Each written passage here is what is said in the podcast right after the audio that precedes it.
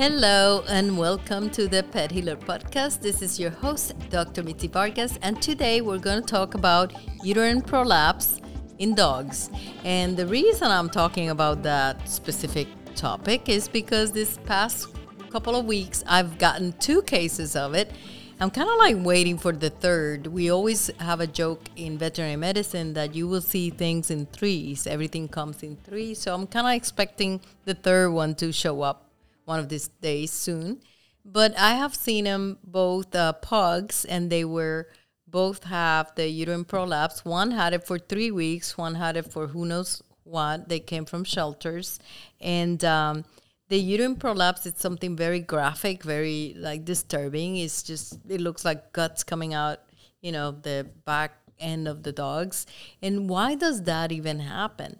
Well, most of the time it's uh, overbreeding. Is very sad situation. These dogs are you know backyard breeders are using them constantly and they are breeding and trying to make different breeds of dogs mixing pugs with bigger dogs or with other breeds. And of course uh, that is very traumatic to these pugs. So overbreeding could be a cause. Infections could be a cause. Um, you know, when they lose their babies, they have a you know spontaneous or involuntary, obviously, abortions uh, where they lose their babies. Uh, when they're overbred too much, you know, they've had baby after baby, they haven't had any time to, you know, relax in between um, pregnancies, and so we see that on dogs that are basically abused for money. You know, use uh, used up and so these uh, girl dogs um, are just a very sad example of in Chinese medicine kidney qi deficiency because the kidney qi is the one that is um, in charge of holding the orifice, the orifices. So it holds the poop in, it holds the urine in, holds the urethra, um, holds everything in place. So that's the kidney qi. Kidney is the one meridian that holds the Ming Men fire, the fire of life. And so it's a very important meridian, obviously. And to you have the kidney qi so low that the uterus is prolapsing is a bad sign. What do we do in Western medicine? In Western medicine, you use um, sugar or you know other solutions and cold solutions to uh, shrink the tissue, and then you clean it and try to put it back in if if it comes right back out, you can put a little stitch, what we call a purse string, to kind of like keep it in. The main issue is to spay those animals because this is the hormone dependent condition in some cases, right? So once the signs of heat are subsided, when you remove the ovaries, you remove the the uterus and you just leave the stump of the cervix inside, then it should resolve, right? However, one case that I had of these two, the second case, it had been spayed and the prolapse did not resolve. And for some reason, they they didn't try to return the prolapse in place before the spay. And so the poor dog had that uh, tissue hanging for three weeks, close to three weeks when we saw her. And of course, we use all the um, we cleaned it, disinfected it really well, and used tried to uh, shrink it. And then the main thing, the treatment Western that I use is use non-steroidal anti-inflammatories, and I prefer meloxicam. And I use antibiotics, and I prefer enrofloxacin or Baytril, commonly known. And those two combinations have never failed me. And in these two cases, it, it worked great. But I also use my secret sauce my secret sauce is Bu Zhong Yi Qi Tang, which is a wonderful formula, Chinese formula that it is used to hold in to improve that kidney qi, to improve that holding power. And of course, we're talking about uterine prolapse, but it could be any kind of prolapse. It could be even fecal incontinence or even urinary incontinence. So Bu Zhong Yi Qi Tang is a very good formula to use. And the main ingredients are Bai Zhu, which is a, a and it is a chi tonification type herb. It strengthens the spleen. The spleen is the meridian that is um, related to all reproductive organs. So it's very important to nourish the spleen meridian so that the prolapse does not happen again. Um, the chaihu, which is bupleurum, that also raises the spleen energy up, so so weak, you know.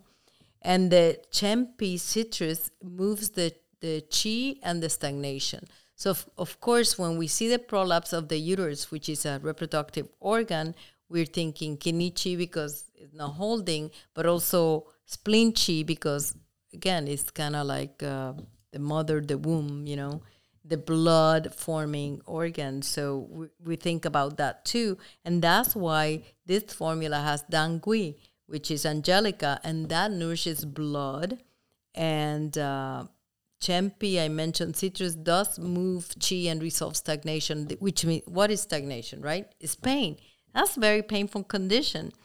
And the king of all the chi tonics, in my opinion, is astragalus, which is Huang Chi. Huang Chi. So this formula, I think that's the king in this formula, if I'm not mistaken. It also has Ren-Shen, which is ginseng, and ginseng is a tonifier of qi as well, and Shengma, which raises the spleen. So this formula is raising the spleen and raising, um, if you look at it, raising the energy of the spleen and moving and in strengthening the qi. And so that's really what we have to do in this case. I did acupuncture in both cases. And uh, like I said, once I replenished the t- re- put the tissues in, uh, the first case was not spayed. I the tissues in, I sent them on meloxicillin and four days later I spayed her, and everything went well. And then the second one came three weeks after um, being spayed with still the issue not resolving.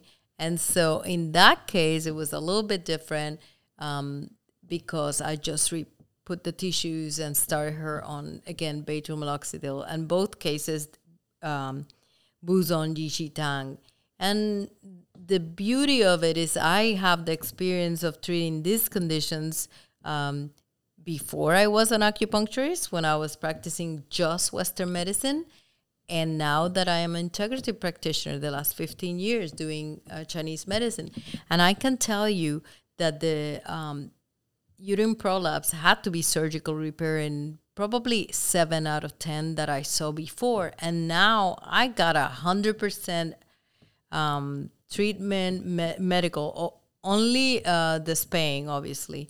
Um, I mean, I don't have to put any stitches or anything. Once I put them on the Bu Zhong Yi Qi Tang, it doesn't reoccur as as well. So that those are the things that I've noticed that the herb really works well.